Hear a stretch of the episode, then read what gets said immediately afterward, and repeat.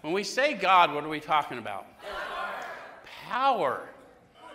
Because half of them were atheists or agnostics, so we call their attention to the power of God, not a theology they may have rejected. Right? So, where do we find this power? Deep down inside.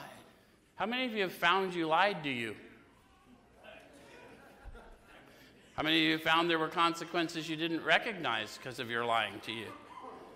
Because if the power is found within me, and I'm lying to the power within me, then I'm liable not to experience the sort of radical transformation that I desire. Yeah?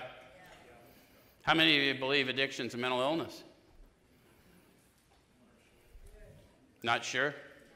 How many of you had a sincere intention? You knew logically what you were doing to yourself wasn't good, wasn't safe.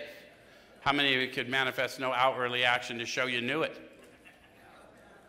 That's what insane people do. Insane people don't know they're insane. Just helping you have a little first step refresher.